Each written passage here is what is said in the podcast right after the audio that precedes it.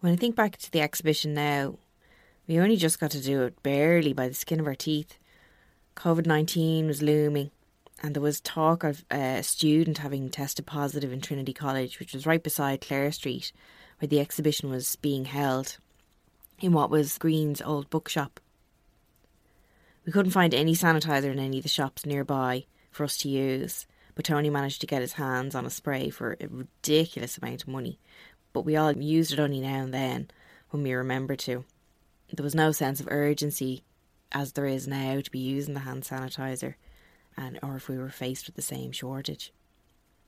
It really was so nice to have so many of our peers and colleagues and friends, as well as people we had never met before, attending the opening night of the exhibition. A few people have said to us since that that was their last social outing before lockdown, which is mad, really, when you think about everything that's happened in the meantime.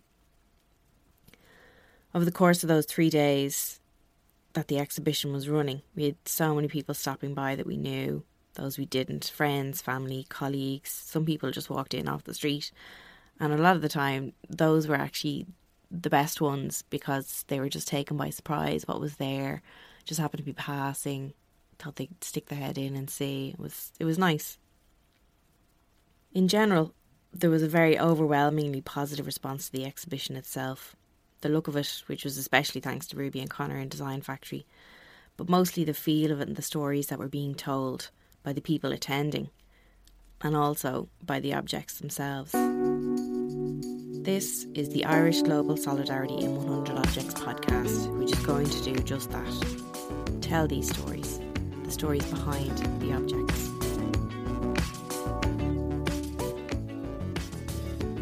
The exhibition itself was in part inspired by an exhibition curated in the British Library, A History of the World in 100 Objects, and similarly, A History of Ireland in 100 Objects, curated by An Post, the Irish Times, the National Museum of Ireland, and the Royal Irish Academy. Mostly, however, Irish Global Solidarity in 100 Objects was inspired by stories. Ireland is it's a small country. We've had quite a considerable impact on the world that we live in. We wanted to tell the stories of Ireland's history of solidarity, a perhaps previously undocumented history of change from within Ireland, a history of our activism. So many of these stories go untold or get forgotten, and that was our inspiration for this.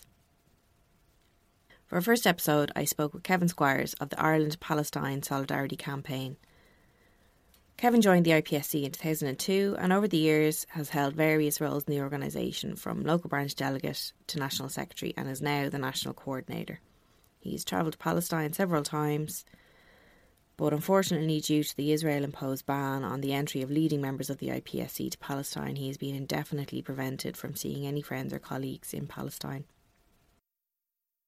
Outside of any Palestinian related activism, for about 20 years or so, Kevin's been involved in social, economic, international justice campaigns, anti fascism, anti war movements, anything from Western Sahara to water charges here in Ireland. When we put the call out for objects initially to be included in the exhibition, there was a number of people who submitted not just one object but quite a few. And uh, Kevin was one of those people who submitted a, a number of objects um, for the exhibition. Today, we're specifically chatting about one, but if you look on the website developmenteducation.ie forward slash 100 objects, if you scroll down, you'll see um, a couple of other objects that were submitted by Kevin in the IPSC also. But today we're going to chat about the full page ad the IPSC took out in the Irish Times in 2009 in the midst of an unprecedented assault on the Gaza Strip.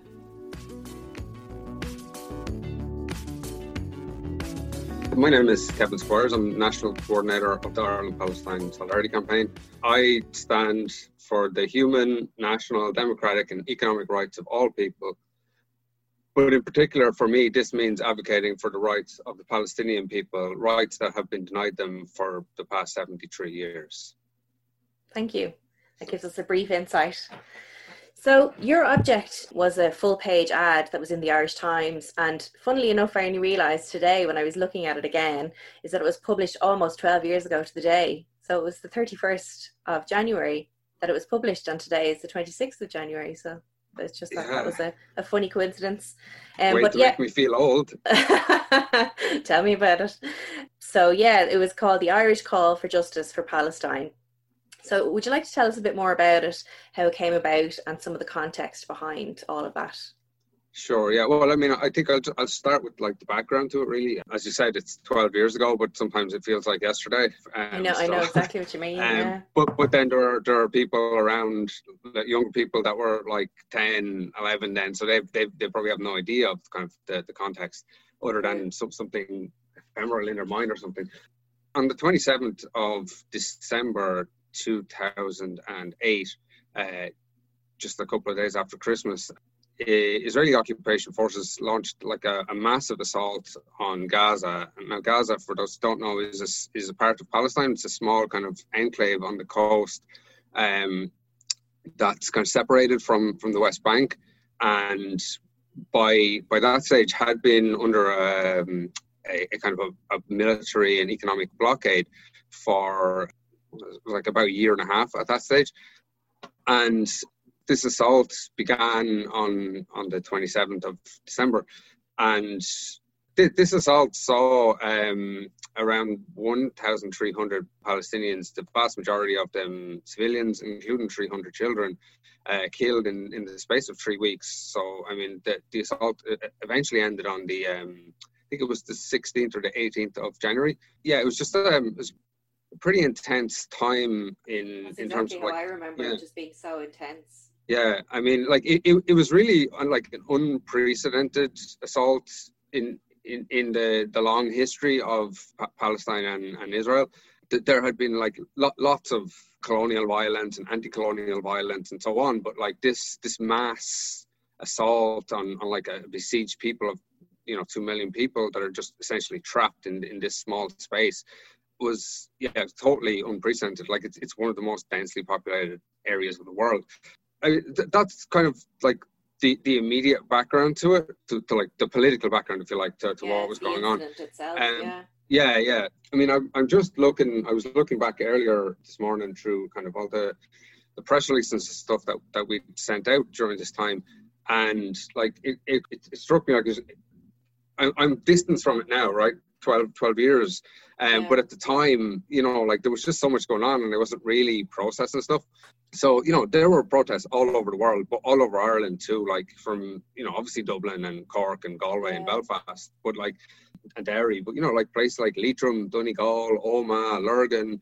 Um, sure, there's others that I'm forgetting, but, you know, there was just like this really intense period of activity. I think that's one thing that actually is why it sticks out in my mind so much is because of the reaction to it. Like at the time, it, like the assault itself was horrendous, but people who, friends of mine and people I know, people through social media who previously I would have always thought was never kind of that kind of engaged, I suppose, in issues like this. Everybody was reacting to it and everybody was saying, what do I do? What can I do? There's nothing we can do. And there was all these arguments breaking out online because it's such a polarizing issue, and because you know people were seeing innocent people being hurt and killed, and and children, and the reaction from people was so strong. I think it, that's that's why it stands out in my mind so much. You know. Yeah, yeah. I mean, it was certainly like there was a run of days like between the the the twentieth to twenty eighth, so like the day after, and the the first, where there was something on, sometimes two or three things on in Dublin every single day. Yeah, um, I mean, it was it was really crazy. And I said, like, I'd forgotten that until I started going through these things. I was like, oh yeah, I remember that. I remember that. So you know, like there was um, the sad and striking thing when I was going through those press releases is every day would have a, a death toll you know, yeah. because they were going out to the media and it was, you know, like 140, 320, 410, 600, 1,000, and eventually like 1,380, or the final number is is disputed, but it's in around 1,300, 1,400. So yeah, just like horrific. They're, they're just numbers on a, on a sheet, but like they're all they're all people, you know. Yeah, I think um, I, again, like I think that's that's the stuff that sticks with me. Is I remember seeing people posting photographs of the people who had been killed and uh, like that like their their families they're they're normal people going about their day-to-day lives as best they can and then this stuff is happening you know? And i think the fact that yes people can become jaded by numbers but the fact that those pictures were so widely published got that reaction and and stirred something in everyone like it it, it got to everyone you know yeah i mean that definitely that that was the feeling we had like there was mass support for for the palestinian people solidarity with them you know i mean whatever diplomatic and political intricacies, I think people could just see what was happening here. That a really well armed military force was basically conducting a massacre on mainly civilians. It really wasn't lost on people. And, you know, as you say, like the images, Bin and press releases can say whatever they want, but like images really do speak, speak volumes. Yeah, I mean, even like the, the protests in Dublin, that like there was well, there was a lot, but there was one big one on the the third of January, which had several thousand people at it. Went all around the city, went from like Central Bank to the EU office on Marlborough Street, down to the Dáil, then back across the river to the, the GPO. Along the way, we had a die-in on um, on O'Connell Bridge. It was just you know, looking back at it now, I'm just like, wow. I mean, I can't yeah. believe we, we we did all that. You know, we had so little resources and all that. Like there was just like so much anger in in our society uh, about this. You know, so yeah, yeah, um, yeah. So I suppose to go yeah. back to the actual ad itself. Yeah. Like, how did that come about, and how how did you go? Where did you start? I suppose basically once the kind of the, the big demonstrations and all that had, had kind of happened, and it became clear as we got into the middle of January um, or early to mid January that there was going to be some class of a ceasefire. You know, it was really just a question of how many more people would die before this was politically. Um, any sort of intervention?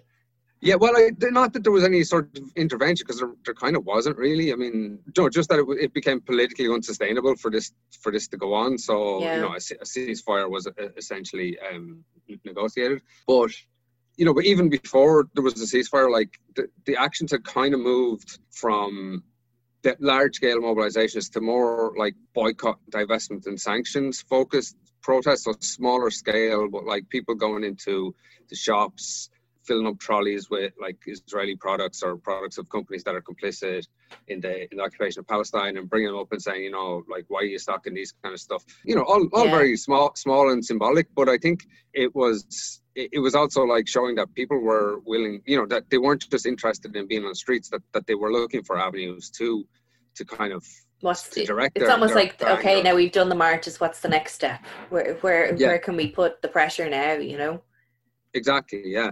As part of that, kind of our response was like, well, how there is all this anger and there's people looking for stuff to do. So how can we get a message out to them that this is what Palestinians are calling for you to do is, is to engage in, in these kind of boycott activities and also a message to the Irish government that we we really believe that their response was not adequate to to what we were demanding, what, what people in general were demanding. You know, like the, the Irish government's response was basically equivocation and like on both uh, this narrative of both sides and calling for restraint from both sides and you know like I think calling you, you know like it, it basically equating the, the violence of the oppressor and the resistance of the oppressed. It's kind of i don't know calling for like restraint in, in that situation. It's kind of like calling on you know i don't know like a porcupine or something to, to show restraint while it's being attacked by you know a wolf or something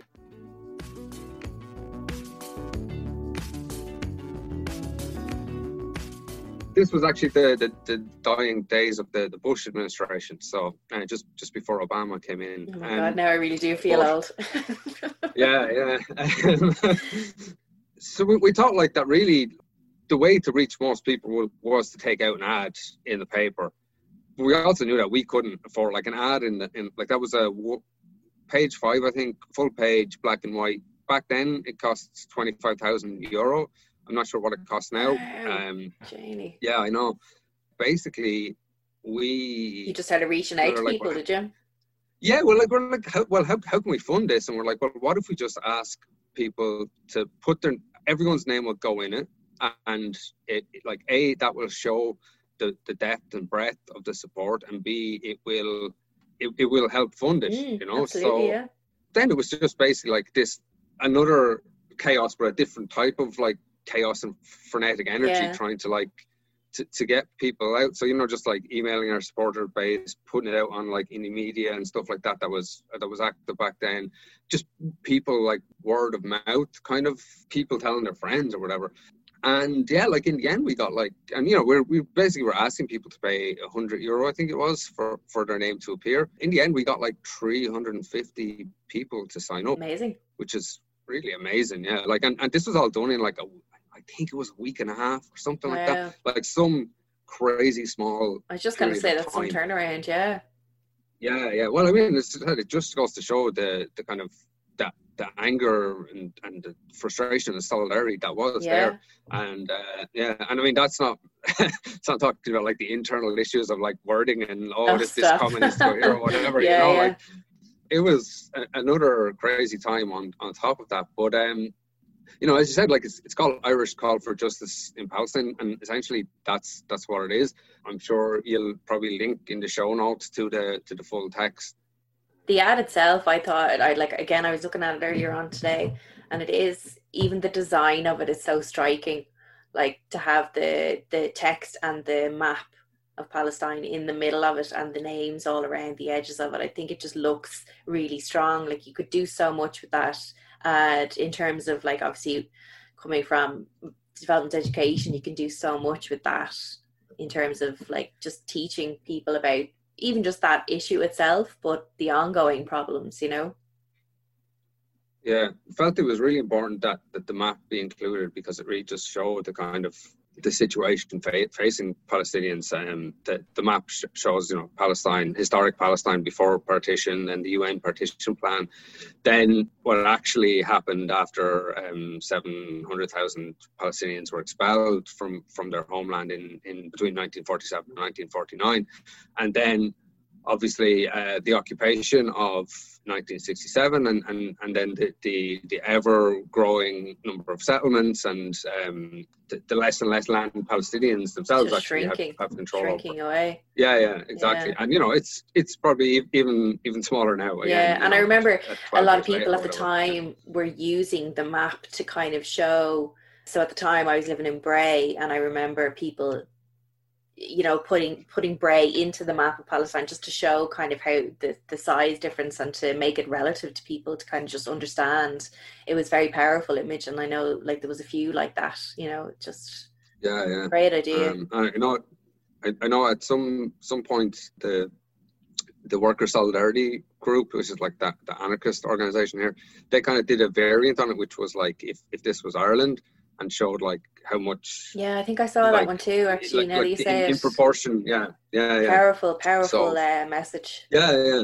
Yeah. So yeah, I mean, the, but the, the text itself, I mean, there, there's basically a very very short history of Palestine, and then a kind of a brief overview of the current situation, and then the demands, which are, you know, most of them are aimed at the Irish government to, to stop stop the arms trade, stop its arms trade with Israel, to act against the construction of illegal settlements, to to call for the expulsion of Israel from the Euromed agreement, which is the it's, it's I'm not going to get into yeah, the yeah, no, but yeah, it's it's it's an agreement between Israel and the EU that grants Israel kind of special um, like tariff-free trading. Okay. I know it's really exciting stuff, isn't it? Look, there's plenty of people who would appreciate that detail. I know that much. yeah, yeah, yeah.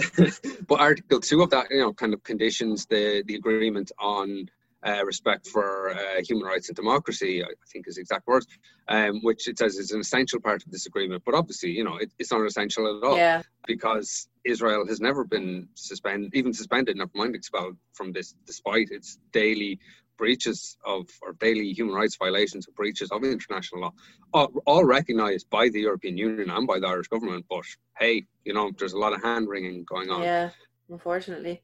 Yeah, and then you know the, the last line is aimed at people in Ireland, calling them to, to boycott is, Israeli goods and services until Israel fulfills its obligations under international law, which uh, you know is, is is still a demand of of the movement. All of those, by the way, are still demands of the movement. Just look looking, I gave it a quick like I haven't looked at this really in any depth in 12 years or whatever.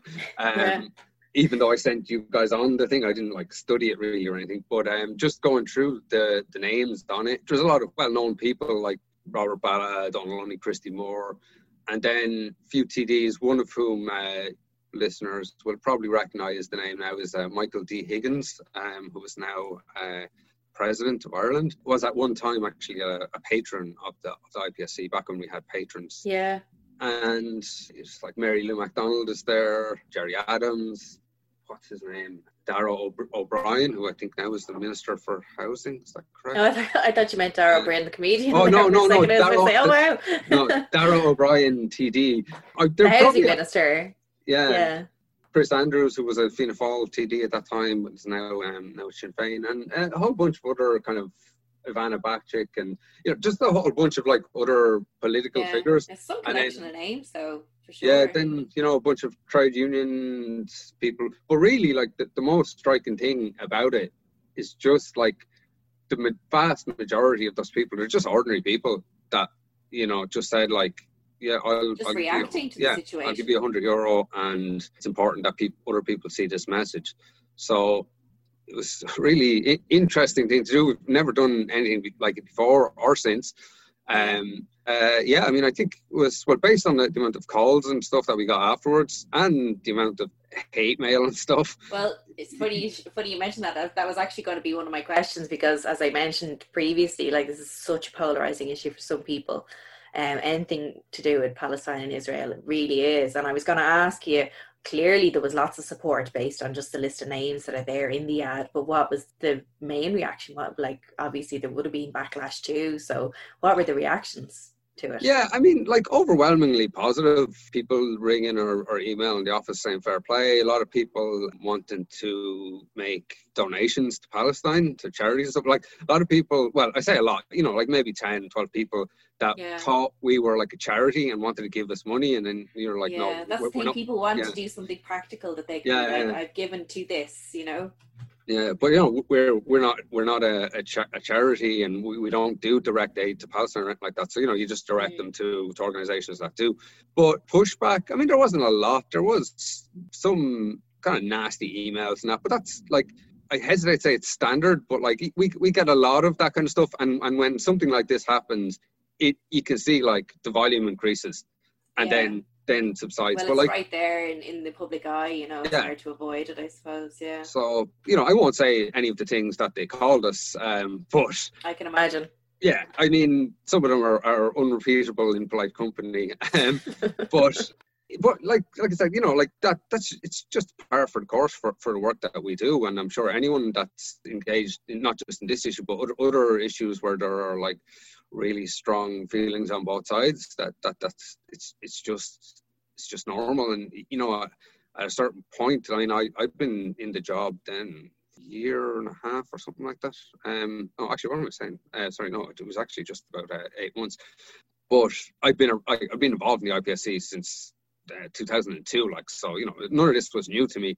And yeah, you know, yeah. it's just like just take it on the chin and move on. Like it's not never really felt like someone was going to do carry through on the threats, you know, yeah, that were made or whatever. just comes with the territory, yeah. yeah exactly. So yeah, like overwhelmingly, the, the response was was hugely positive, and mm. you know, people still talk about this, or you know, they, they talk in hollow tones about this. No, not like that, but it still, it still comes up. You know, it's just, oh, I remember you guys had that uh, that that t- that that advert in the paper. Yeah, would, would you yeah. be thinking about doing something like that again? And I'm nearly crying, going, "Oh, that really destroyed me!" like the stress of that. oh yeah, yeah. Like, um, no, I mean, it, you know, like it, it was a particular time, a particular moment. Yeah. And I mean, I'm not saying it can never be done again, but like I think it's well, it's hard to replicate that, and then you're putting you're putting a certain amount of pressure on something that clearly was so successful and got such a good reaction. Then like your kind of I don't know expectations are even more heightened then, and yeah, I don't know as you say, it's pressure and it's stress and yeah, yeah. and like it was what it was for the time that it was. Yeah, and I mean like the efficacy probably decreases if, if like well certainly you know if we did it now again yeah possibly but you know the more the more you repeat something then the, the efficacy decreases you know? So it's like oh they're they have another ad where why don't they they do other things or whatever you know? So and you know like we're not particularly interested in taking out adverts in irish times. We're yeah. more interested in doing doing the activism that we do of which this was one small part you know? The day-to-day stuff yeah, yeah. Yeah. And so just to just to ask you about the the boycott and divestment stuff, do you feel like the boycott movement has gained a good bit of traction since that point? Do you think it's it needs to be ramped up more? Just a, a I suppose a general reflection on where it stands now. Um, yeah. I mean, I don't know if I don't know even know how you can measure that kind of thing, but I just I suppose from feedback and talking to people and and that kind of thing. I know it's something that I'm conscious of, but I would be maybe more aware. Yeah, sure. Well, I mean, it's important to remember. I think that like in in early 2009, like the the boycott movement or the the, the, the call that came from Palestine that, from the, the the Palestine BDS movement was only like three, three and a half years old at that stage. Mm. Uh, so, like, uh, it wasn't widely known and, and, and whatnot. But I, I really think that, that this this assault on Gaza kind of galvanize people in support of it. Like, I, I think a lot of it is, is due to like the, the inaction of like especially Western governments, to what happened. Like, I can quote human rights reports at you. I can tell you to go and read X, Y, and Z or whatever, right? oh, it's all out there. It's not like it's not controversial that horrendous things were done during this this assault, like from the UN to Amnesty, Human Rights Watch, whatever, B'Tselem, the Israeli, Israeli group. But the point is, nothing was ever done about it yeah. by anyone. No one has faced justice for these appalling war crimes. So when it becomes clear that, you know, despite huge public opposition, not just in Ireland, but like all over the world, there were huge protests. I, I talk about Western governments because we live in a Western democracy. We're we're a part of the EU, and it's not to let other states off the hook, but just that's that's where that's the perspective I'm talking that's from. your perspective. Yeah, exactly. Yeah, yeah. So you know that these Western governments who who claim to be all about the rule of law, democracy, human rights, international law, and so on. Well, you know, where's the evidence that, that they actually believe in any of that stuff?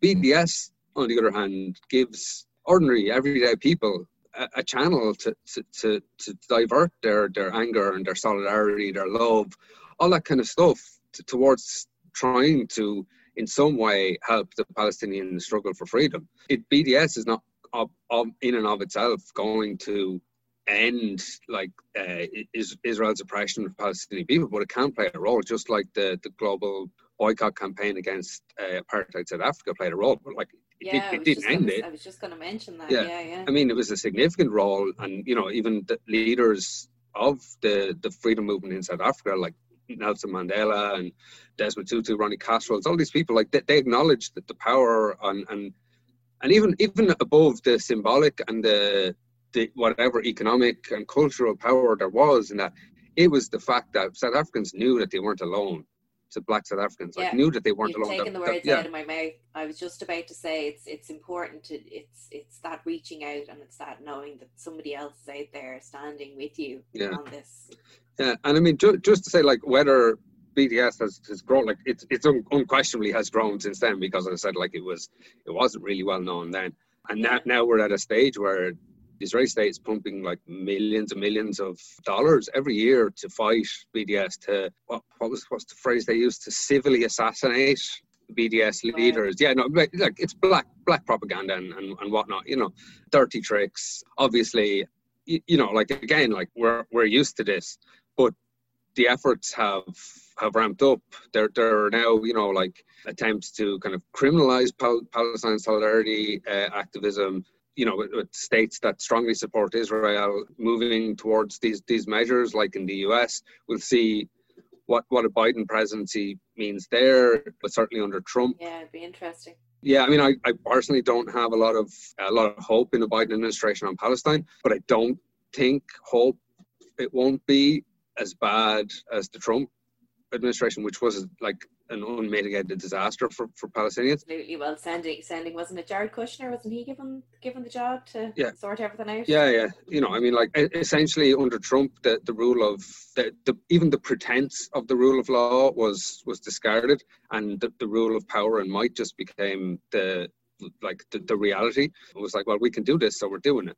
Yeah. And you know, I mean that like that's dangerous not just for Palestinians. That's dangerous for everybody who believes in human rights and international law, because if if you can do it in Israel, then you can do it anywhere. You just say, well, no, we we have bigger guns, so tough luck. Once that precedent is set, yeah. then yeah, exactly. So yeah, so I mean that's that's kind of I, I, I guess my, my thoughts on, on BDS. Well, I, I would encourage all your um, all your listeners to to to get involved in BDS, and uh, you know you don't have to get involved in the Ireland Palestine Solidarity campaign, but you just you know there are, there's like academics for Palestine, students for justice in Palestine, trade union friends of Palestine. You know there's there's so many different avenues for people if that, that want to get involved and i would encourage people to do, to do so. Yeah and actually sorry just while you're talking there um something that just popped into my head was the movie five broken cameras. Have you seen that one? Have yeah yeah. And just it, it just gives a really good insight as to what people are dealing with well from my opinion i mean you might you, you might disagree but i i definitely thought it was a really interesting insight yeah no it's it's it's really great film because it's not like um how do I put this? It's not like hard politics. Yeah. It's it's the story of it's literally this fella and his camera. Yeah, yeah, exactly. Um, and uh, you know, it was it was nominated for an Oscar and everything. So even that. Yeah. You know, and they were denied. They were denied access, weren't they? When they yeah, I, I think, the airport in yeah, America I think, for the yeah. Oscars. I think Michael Moore had to intervene or something, and, and, I think he got there in the end. But it's oh God, it's like five years ago now or something, so I, I don't really remember. No, but yeah, it's just great mention film. that for people yeah, great, to great uh, film. To Definitely check it out. yeah. uh, I think you can probably stream it. It's on uh, YouTube. Uh, is it? Yeah. Um, I have a feeling. Yeah, I'm not 100 percent sure, but I have a feeling it's on YouTube. My last question that I'm going to ask you, and then I will leave you with that, is: Do you have any advice for others who are doing this type of thing, who are campaigning, or who are looking for an in, or just not necessarily knowing where to start or where to begin. Do you have any advice or tips, or who's saying, I want to do something, but I don't know what to do, or where to start? Where to start? No pressure. Well, yeah, yeah. no, I mean, like, well, I mean, where where to start is like, you know, well, what are the the the, the, the what are the concerns that you have? What interests you? Is it in the environment? Is it Western Sahara? Is it Palestine? Is it EU trade? Because there, there are organizations that, that deal with all of these things. And so I would suggest what's your passion? And then, like, once you understand that, then you, you try and find an organization that, that fits your, you know, what, what you're particularly interested in. And of course, if, if there's not one there. I mean, like the Ireland Palestine Solidarity Campaign didn't always exist. Like it had to be created. Mm. So yeah. and, and like all all these organizations, Comhlamh or whatever, you know, like they, they didn't just magic into existence. So, you know, try to create one. There there are people that can help give advice on you know all the boring administration stuff wherever constitutions and all that kind of stuff which you know i've i've helped groups out with this kind of stuff because it's all part and parcel yeah, like, of it, really, isn't yeah, it? I mean, I've been doing this for 20 years now, and like I have, or, or you know, it's not just me, like, but people, you know, that have been around a long time have all this experience of setting stuff up. But what I really would say is like, struggles aren't won in a day. They may not be won in a year. They may not be won in in 10 years. They they may not be won in 50 years, but they have to be won because we, we need we need a world that that's that's just that we we can like be proud of. What's what's the say? Like you should try and leave the world in a better place than than than when you arrived into it. So i mean I, I, think yeah. that's that's really and even if you don't win if you're if you're annoying all the right people well then that's good too. Because you know those people should be annoyed. Um, by by the the little people as they see them you know yeah. So, I mean, a, a fr- friend of mine once sa- said to me uh, that life is a struggle, but that's a good thing.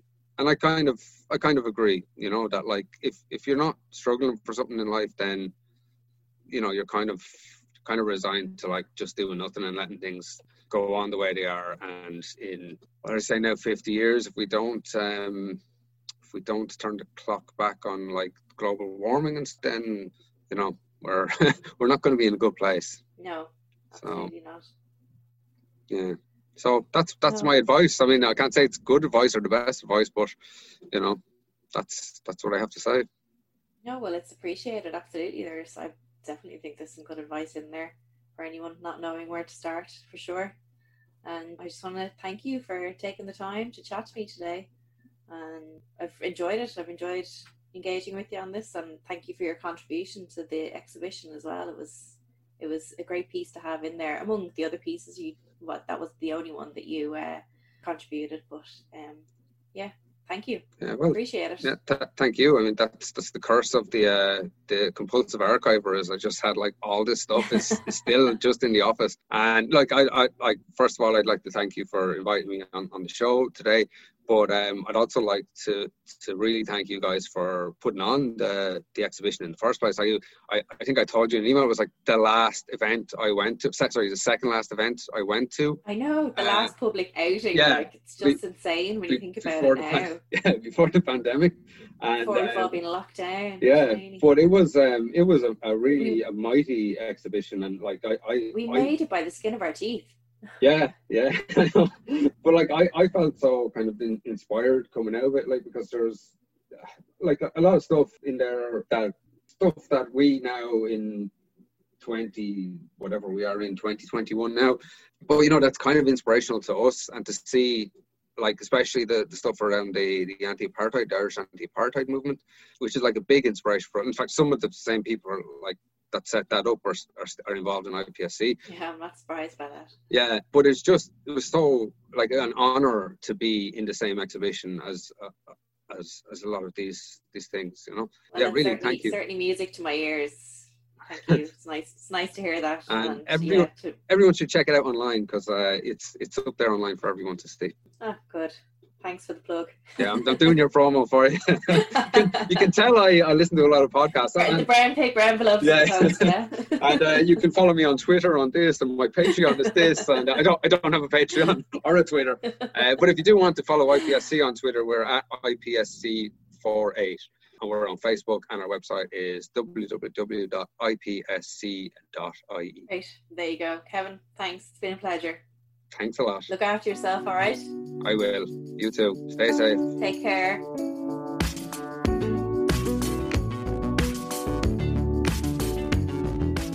Thanks again to Kevin for joining us, our very first guest on the podcast, and what an object to start with, too. It was great to chat to Kevin again, most especially because it was during lockdown and it was someone outside of my own four walls. But seriously, it was a pleasure. Watch this space for our next episode with a very special guest.